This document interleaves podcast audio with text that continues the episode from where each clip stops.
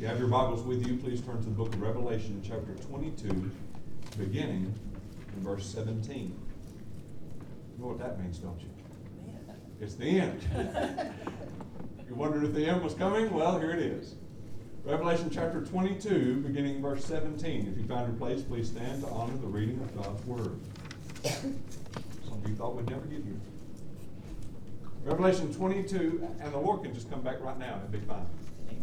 It really be the end. Ooh. The beginning. The beginning. Revelation twenty-two seventeen says, "And the Spirit and the bride say, Come. And let him that heareth say, Come. Let him that is athirst come. And whosoever will, let him take the water of life freely. For I testify unto every man that heareth the words of the prophecy of this book. If any man shall add unto these things, God shall add unto him the plagues that are written in this book. And if any man shall take away from the words of the book of this prophecy, God shall take away his part out of the book of life, and out of the holy city, and from the things which are written in this book. He which testifieth these things saith, Surely I come quickly. Amen. Even so, come, Lord Jesus. The grace of our Lord Jesus Christ be with you all. Amen." You may be seated.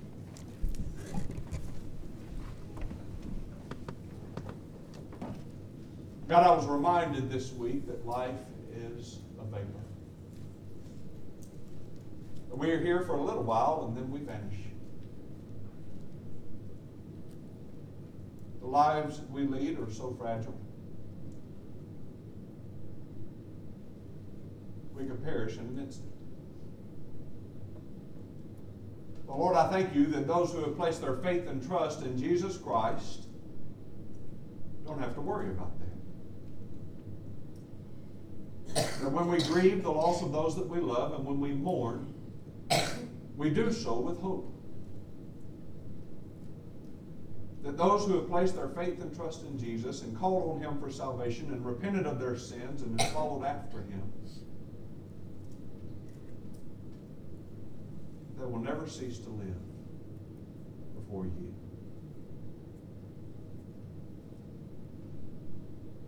Thank you for that blessed hope. God, as we have read through this book of Revelation and we have seen the things that have happened, the things that are happening now, and the things that will happen, I pray, Lord, that our faith in you would be strengthened. That you would give us boldness in proclaiming your word in our day-to-day lives. God, that we would surrender ourselves to you every morning and take up the cross that you have for us, and that we would follow after Jesus. God, that we would not neglect the reading of your word. That we would listen to your Holy Spirit as we are convicted and comforted and taught and rebuked. God, that we would seek righteousness and holiness before you. That we would lay down the things of this world and keep ourselves unspotted by all the temptations that surround us on a day-to-day basis. Lord, help us to take care of the orphans and the widows. For those that are hungry and naked, for those that are sick and in prison, for those in the hospitals and the nursing homes and the orphan house. God, help us to be righteous here in this house. Help us to love each other the way that you have commanded. Help us to even love our enemies, if they are found among our brothers and sisters. Help the whole world to know you by the way that we love each other. God, as we go through your word this morning, I pray that your Holy Spirit would fill us up. In Jesus' name I pray.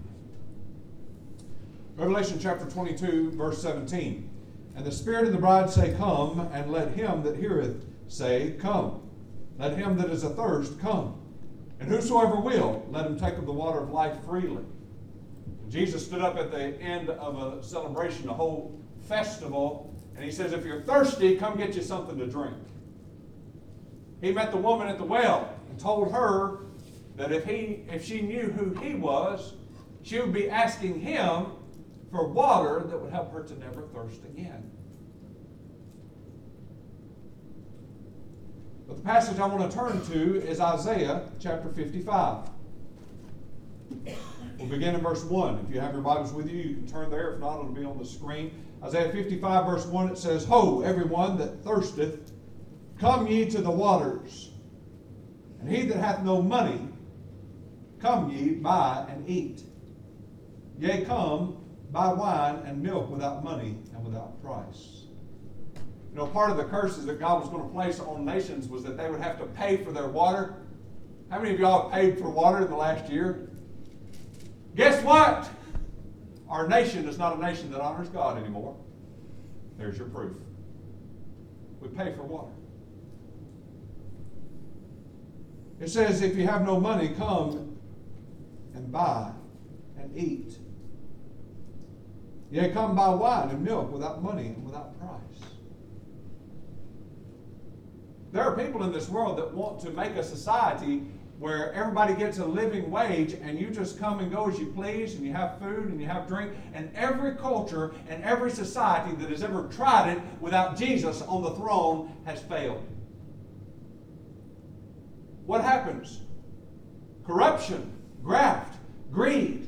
All these people that have access to all this wealth, they begin to take it from others, and you find people in bread lines starving to death because they try to do it without God. When Jesus reigns and rules, you'll be able to come and buy wine and milk without money and without price. Verse two, wherefore do ye spend money for that which is not bread, and your labor for that which satisfieth not? Hearken diligently unto me, and eat ye that which is good. Let your soul delight itself in fatness. And all the fat people said amen. You know, the Bible said, I, I, I looked it up this week, that when the Lord loves you, it makes you fat.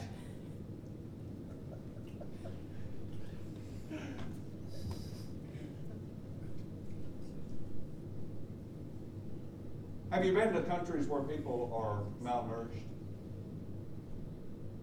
It'll break your heart. I read this morning, this, there was an article that said there are more houses and homes in America than there are homeless people living on the streets. We have plenty of places for people.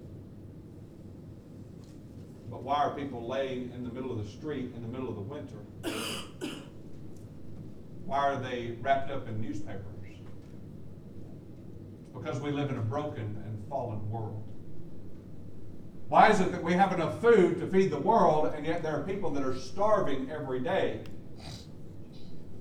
When we have enough technology, we have enough wealth, we could feed everybody. But we don't. In Las Vegas, I stayed in a home. Every week we would move to a different one, and we stayed in a Hispanic home, and And we were there to minister and do vacation Bible school, whatever they needed us to do.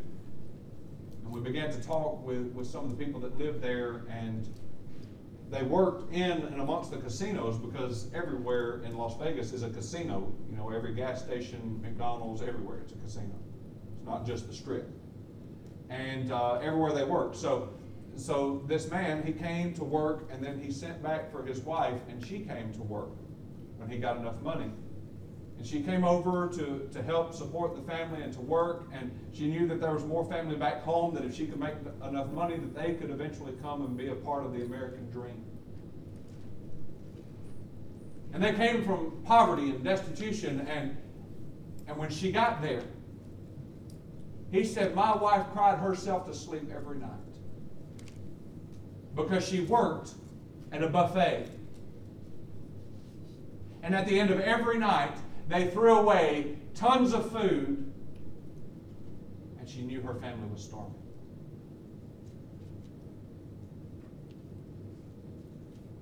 Do you not believe that God begins to cry out, that people begin to cry out to God when things like that happen?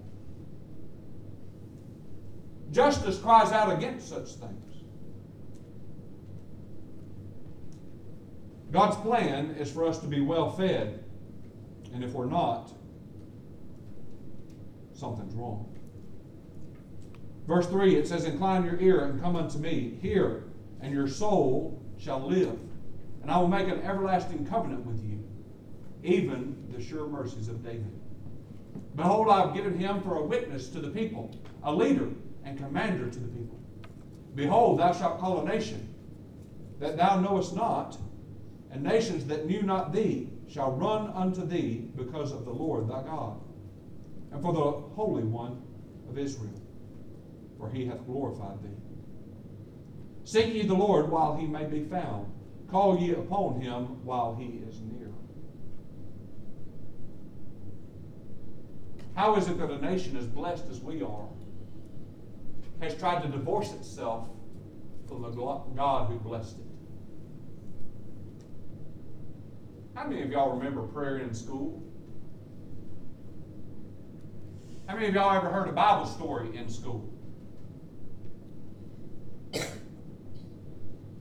It's amazing how our educational system has decided that they want to remove God and put in all kinds of paganism.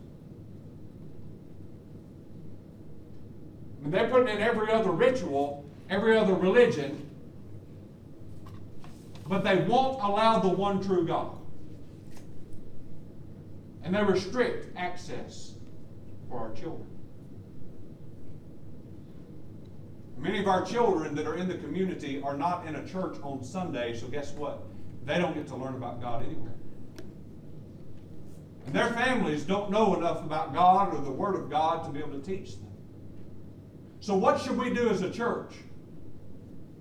We should go out into those communities and start backyard Bible clubs and start places where we can teach them Sunday school. If they can't make it to church on Sunday, then the church ought to make it to them on Monday through Saturday. We should make it a part of our lives and our routine to go out and make disciples for Christ. Preacher, I don't know enough. Then learn. What's stopping you? We have more knowledge and education in this world right now than we've ever had throughout all of history. But we're lacking in wisdom.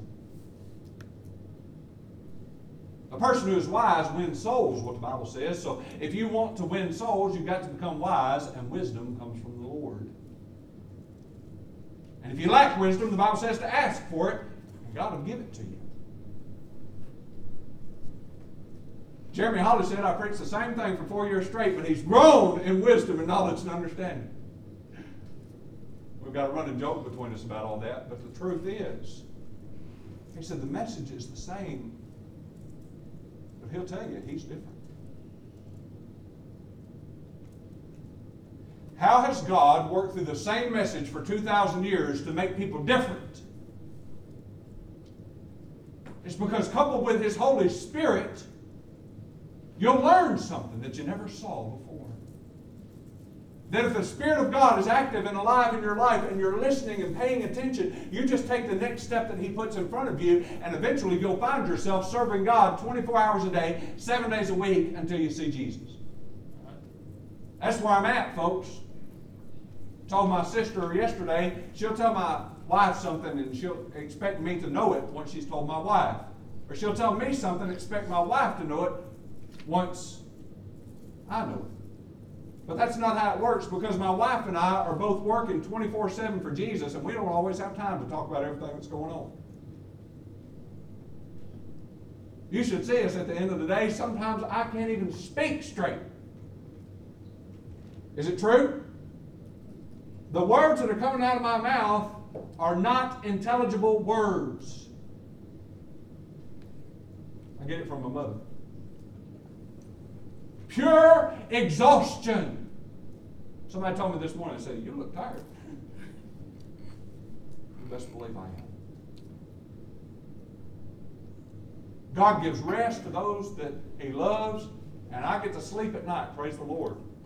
And I get days off during the week. But when you live and you and serve God by His Holy Spirit, you are always looking for opportunity. And as soon as it, He gives them to you, you say, thank you, praise you, Lord. I'll keep going if you'll give me the strength. And that's where I'm at this morning.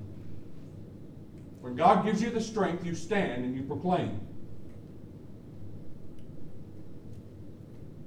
Seek ye the Lord while He may be found. Call ye upon Him while He is near. Verse seven, let the wicked forsake his way, and the unrighteous man his thoughts. Think about that. Sometimes you got to put a stop to how you're thinking. If you're a married man, you got to stop thinking about other women.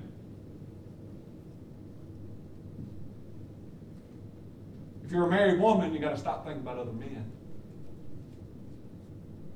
If you're a child of God, you got to stop following other gods.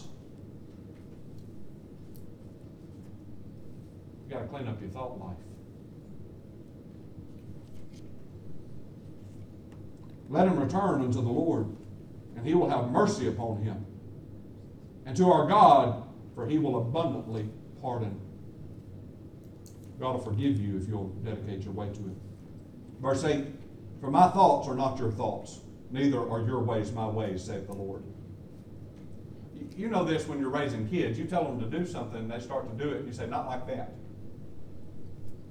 Any of you uh, parents or, or people uh, want somebody to help you clean the house, and as soon as they start helping you, say, stop, I'll do it myself.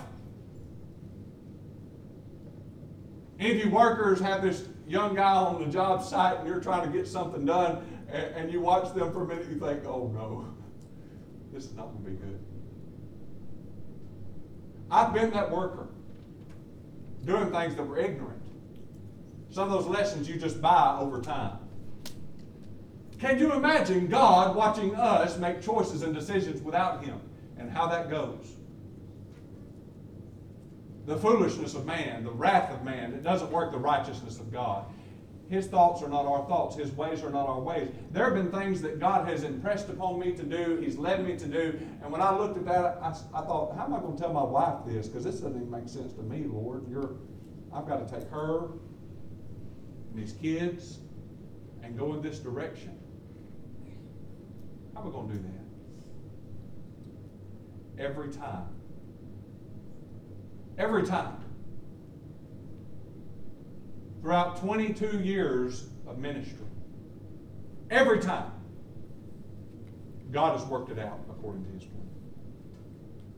Not just one time or every once in a while. I'm saying every time the Lord has impressed upon me something that He was doing in my life where I couldn't see the end of it, He has worked it out. one hundred percent. How many times have you made plans that didn't work out?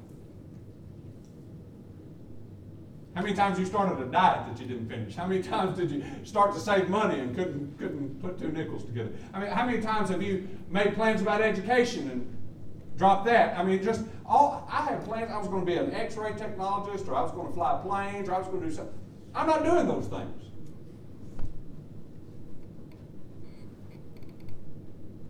His thoughts are not our thoughts, and His ways are not our ways.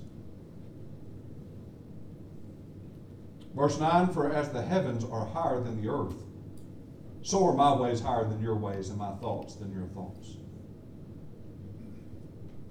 One of my kids one time said, I think more than you. I said, good luck with that.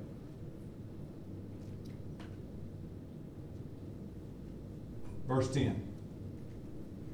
For as the rain cometh down, and the snow from heaven, and returneth not thither, but watereth the earth, and maketh it bring forth and bud, that it may give seed to the sower, and bread to the eater.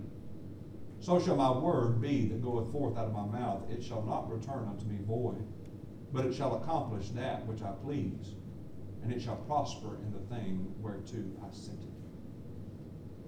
Read the Old Testament. The reason I'm telling you to read the Old Testament is because over here in First Kings, God will say, this is what I'm going to do. And then in Second Kings, you see it play out. Samuel was sent to David. We've been reading this story. Samuel was sent to David to anoint him to be king. Way over here, David becomes king. it blew my mind. This morning I was reading um, in Second Kings about King Josiah. And back in First Kings, a prophet came and said, there's going to be a son of David born named Josiah that is going to do exactly what Josiah does in Second Kings.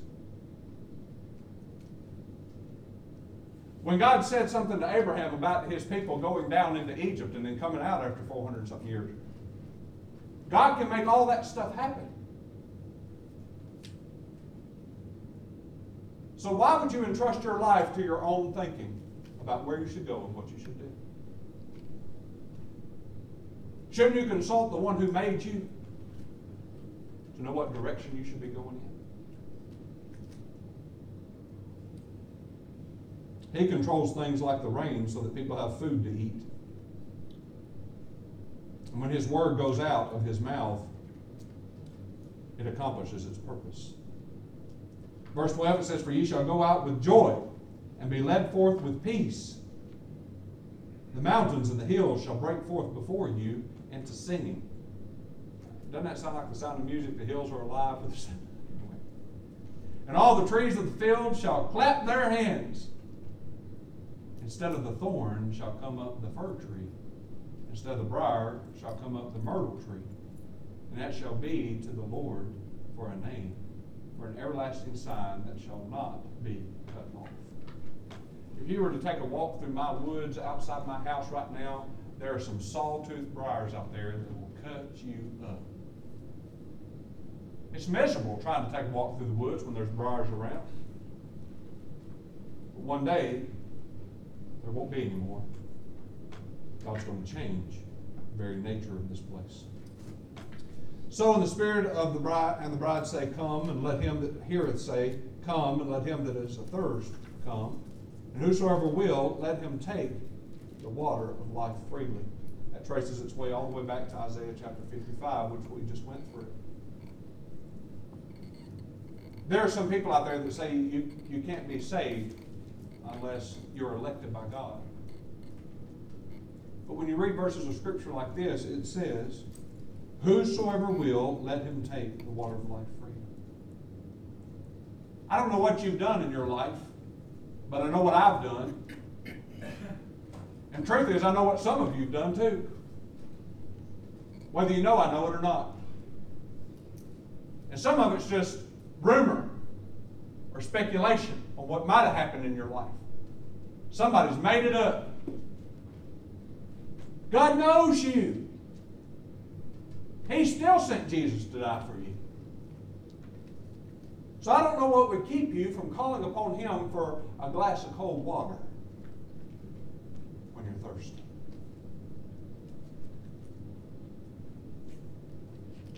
Jesus said, I thirst. And he was hanging on the cross.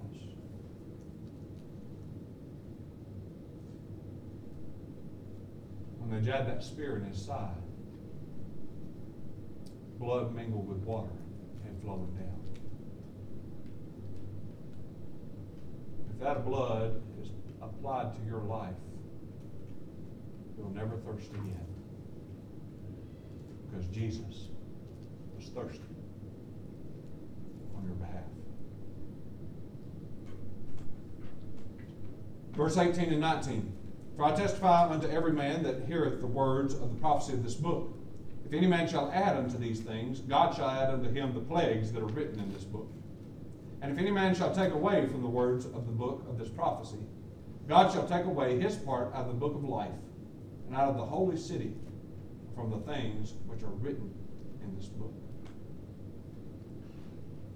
This is a, a children's Bible story book, and, and we read through it to our children, and we leave certain details out.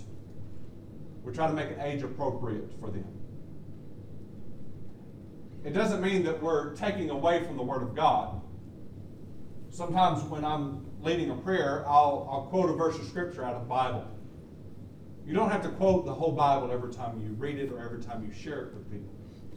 So what is this talking about when it says don't add to or take away? It means if there's something that's not in the Word of God and you think it should be in there, so you add it yourself, that's a problem. And God knows about it. Or if there's something in there that really speaks to your life as to what you shouldn't be doing and you want to do it anyway, and you delete it out of the Bible, that's a problem. There are people manipulating Scripture every day to fit their agenda. We've talked about it some in Stump the Preacher. Uh, I had a friend, um, a nurse that I worked with. He went to uh, Washington, D C, and he got to see uh, the Bible Museum that was there. And he said the thing that stood out to him most was the Bible that was compiled for slaves. He said it was about ten percent of the actual Bible. What they had done is they would take out anything that would point a person who was a slave to freedom. That's what this is talking about in Revelation. This isn't the only place in Scripture where you're told not to add to or take away. And in Deuteronomy, uh, way back when, when the law was written, it said two times in Deuteronomy, do not add to or take away. You will be cursed if you take away from this thing. And when you read it in, in Revelation here, it says that all the plagues from this book are going to follow on you, which means if you start taking stuff out of the Word of God to make your own religion, guess what? You get to go through all this mess. That and worse. Some religions have been founded off of adding to the Scriptures. Mormonism is one of them. They have a, another testament that they try to give you that was given by some angel to Joseph Smith. And Paul says it in Scripture. It says if another, if somebody comes to you giving you another gospel, even an angel from heaven said, don't believe them. But the passage I want to turn to is found in Second Kings chapter twenty-two, verses one through twenty. And, and the reason I bring this up is because what happened was negligence. You see, some of us take away from the Word of God simply by neglecting to read it. Some of us are void of the Word of God in our lives. So you're destined to receive the plagues that are written in this book because you refuse to read it, learn from it, and live a righteous life. So what had happened in Second Kings chapter twenty-two? Mentioned Josiah earlier. Verse one. Josiah was eight years old when he began to reign, and he reigned thirty and one years in Jerusalem. And his mother's name was Jedidiah, the daughter of Adaiah of Boscath. And he did that which was right in the sight of the Lord. Some of the kings did not. I mean, some of these kings before him have been evil and wicked. It says, and he walked in all the way of David his father, and turned not aside to the right hand or to the left. Verse three. And it came to pass in the eighteenth year of King Josiah that the king sent Shaphan, the son of Azaliah, the son of Meshulam, the scribe, to the house of the Lord, saying, go up to Hilkiah, Hilkiah, the high priest, that he may sum the silver which is brought into the house of the Lord, which the keepers of the door have gathered of the people. And let them deliver it into the hand of the doers of the work, that have the oversight of the house of the Lord. Let them give it to the do- doers of the work which is in the house of the Lord to repair the breaches of the house, unto carpenters and builders and masons, and to buy timbers, or timber and hewn stone to repair the house. Howbeit there was no reckoning made with them of the money that was delivered into their hand, because they dealt faithfully. All right, a renovation project is scheduled. Have we been through renovation at Calvary since I've been here? Yes, we have. We're going to find some parallels here in a minute. Here in a minute. And Hilkiah the high priest said unto Shaphan the scribe, I have found the book of the law in the house of the Lord. And Hilkiah gave the book to Shaphan, and he read it. And Shaphan the scribe came to the king and brought the king word again, and said, the servants have gathered the money that was found in the house, and have delivered it into the hand of them that do the work, that have the oversight of the house of the Lord. And Shaphan the scribe showed the king, saying, Hilkiah the priest hath delivered me a book. And Shaphan read it before the king. They had lost a book of the Bible. in the house of God. And through renovations, they found it. When we did renovations on the church, we found a Bible that had been placed in the wall of the church. Still got it back here in my office. And it came to pass, when the king had heard the words of the book of the law, that he tore his clothes. Now, if you go back to Deuteronomy, when, when the words of God were being written down, the law said that a king was supposed to copy, word for word, the law. He was supposed to make his own scripture. He was supposed to write it down himself so that that king would know how to lead the people in following the word of God. Did they do it? Nope. They forgot all about it. They didn't teach the next generation or the next generation or the next, and eventually they got to doing some evil and wicked stuff. So much so that when Josiah begins to do some of his reforms, I read it this morning, it said that they had to clear out the rooms in the temple that were there for the prostitutes of idols. Both male and female rooms that have been set up in the temple of God. Could you imagine Calvary Baptist Church having prostitution rooms set up for people to worship false gods? That's what had happened because they had neglected to read the Word of God and put it into practice. And I'm telling you that in a nation full of people that don't know God's Word, it gets far worse than just paying for your water.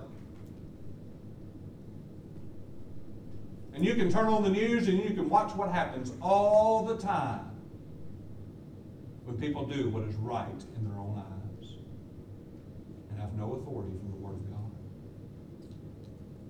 It's every day something despicable, abominable happens every day in this country.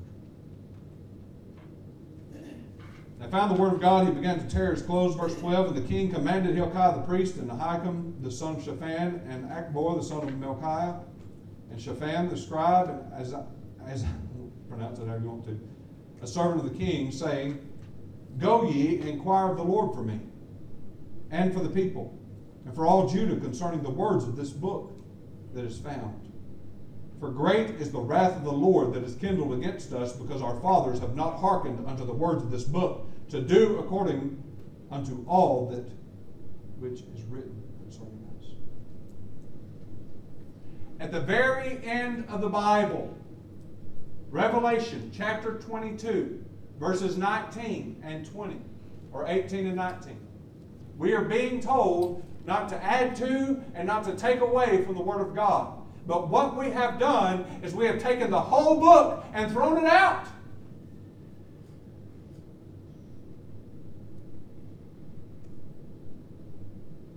And as a result of throwing out study and education of the Word of God,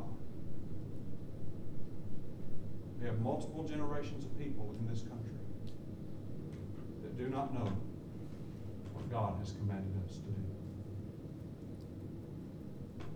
do. And there are churches that won't even preach. They won't teach Scripture. You can go to some churches and, and get ready to write your notes and leave with a blank page because they never get around to reading the Word of God. They never get around to preaching and teaching the truth.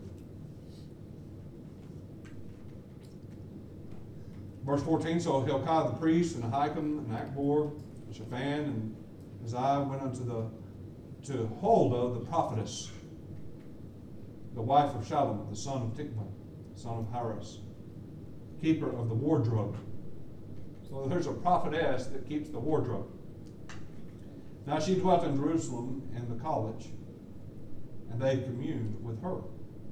And she said unto them, "Thus saith the Lord God of Israel, tell the man that sent you to me, thus saith the Lord, behold, I will bring evil upon this place, and upon the inhabitants thereof, even all the words of the book which the king of Judah hath read.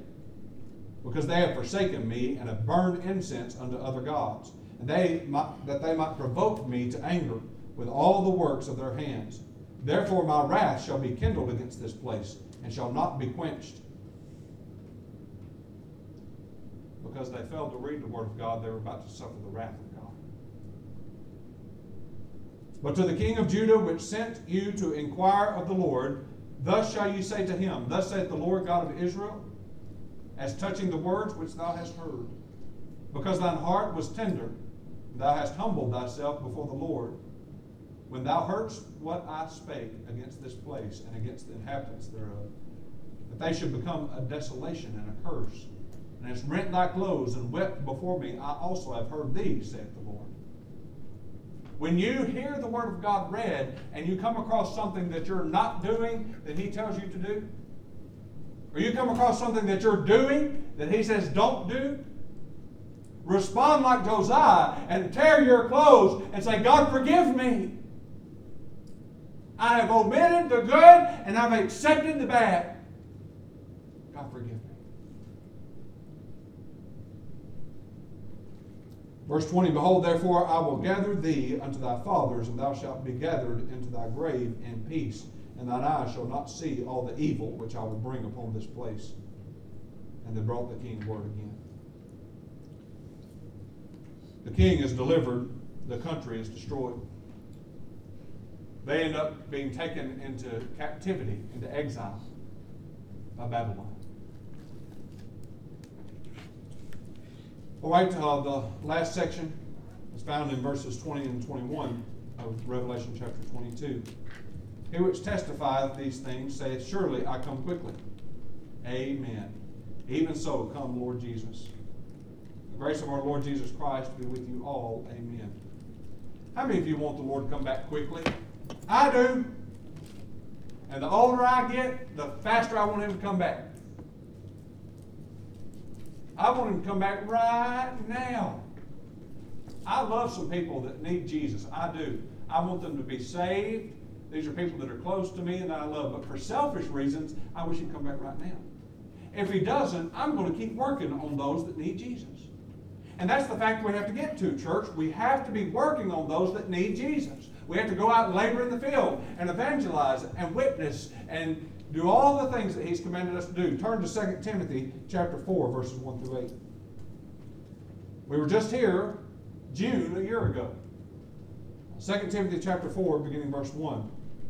It says, I charge thee therefore before God and the Lord Jesus Christ, who shall judge the quick and the dead at his appearing and his kingdom. They'll be living and dead when Jesus comes back. That's what it says. He's going to judge those who are alive and those who have died. Preach the word. Be instant in season and out of season. Reprove, rebuke, exhort with all long suffering and doctrine. My job as your pastor is to preach and to teach. Some of y'all suffer a long time while I'm preaching because you're so hungry. Long suffering. But also with doctrine. Oh, I just believe all you need is Jesus, and that's the end of it. Have you read Scripture? Yes, you need Jesus. But you need to study and learn the doctrine of your faith. If you're not doing that, you have failed in the one thing that matters for all of eternity. If you refuse to study and learn more about the Word of God and what He has for you in your life than you do about science or math or social studies or geography or your job, all of those things are fleeting and passing away. This lasts forever. It should be your number one focus to learn doctrine. Verse three. For the time will come when they will not endure sound doctrine, nor are we there. But after their own lust shall they heap to themselves teachers having itching ears, or teachers that will scratch their itch. I want a teacher that will teach me about all this social stuff and political stuff and all this mess. Look, folks, if you get the main thing right, everything else will fall in line. If you love the Lord your God with all your heart, soul, mind, and strength, and you love your neighbor as yourself, it'll fix our legal system. It'll fix our jails. It'll fix our poverty. It'll fix our hunger. It'll fix all the kids that are waiting to be adopted. It'll fix the nursing homes that have people in them that haven't seen family in years.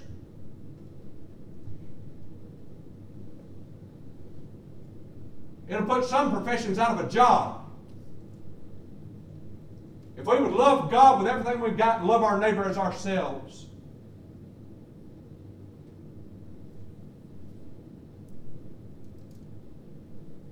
But when we love ourselves above everything else, just turn on the news and see what happens. When you love yourself first, everything falls apart.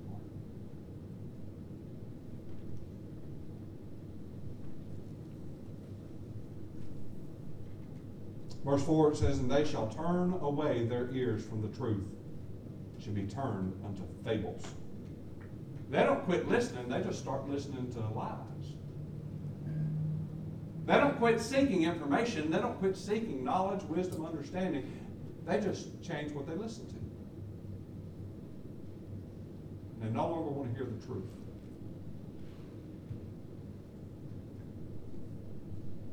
The truth really hurts when you're living a lie.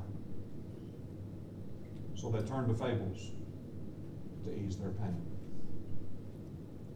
Verse five. But watch thou in all things.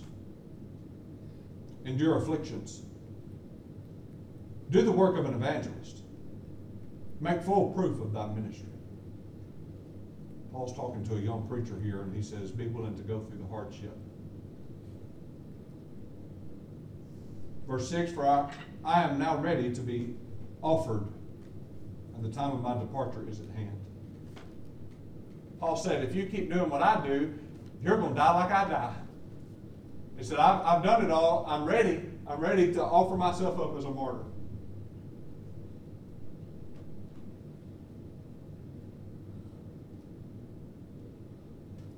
Just about every one of Jesus' followers initially became martyrs for teaching the truth. Verse seven. I have fought a good fight. I have finished my course. I have kept the faith. You know people who've lost, they've lost their faith. They go through a hardship, they go through a trial, they go through a divorce, they go through death of a loved one, whatever it is. I mean, they eventually just lose their faith in God. Verse eight. Henceforth there is laid up for me a crown of righteousness, which the Lord, the righteous judge, shall give me at that day. And not to me only, but unto all them that also, all them also that love his appearing. You get a crown for looking forward to Jesus coming back. So everybody that's ready for Jesus to come back now, you'll be rewarded for it. But if you're constantly thinking about Jesus coming back, you need to be thinking about what you're doing to prepare for his return. There are things that you can work in and gifts that he's given you and talents that you have that can be used to draw people to Jesus. That's what we're doing as a church. That's the ministry and the work that we're doing in these communities that we're going to, the nursing home, the jail, Mathis, all these things that we're doing.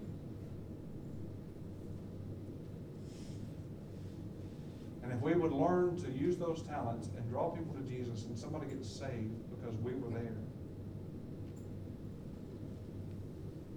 you'll reap a reward forever. Because every individual that is led to salvation in Jesus will never die. You'll be a part of that. If you're here today and you're lost, the Bible says, whoever is thirsty, come get you a drink. Jesus can save you. Let's pray. God, I thank you for our time together in your word this morning. Lord, I thank you for the end of the book of Revelation. God, you have promised in your word that you would bless those who read it and keep it. Well, God, we've read it. Now help us to do what the word says so that we will reap a reward for it. God, we surrender our lives to you. We want to live for you each and every day. Give us the things that you would have us to do today. Help us to honor you with our choices and decisions. God, if there's somebody here that the Holy Spirit is drawing to Jesus, I pray that they would come and talk with me so I could lead them in salvation. God, if there's somebody who is not a member of the church and they feel like they need to join, they've been saved but they don't have a church home, I pray that they would come and be a part of what we're doing here at Calvary, if that's your will for them. Lord, help us as we grow physically, spiritually, emotionally, and mentally to draw people to Jesus, our Savior and our Lord, supreme sacrifice on our behalf. For that we say thank you. In Jesus' name I pray. Amen. Our hymn is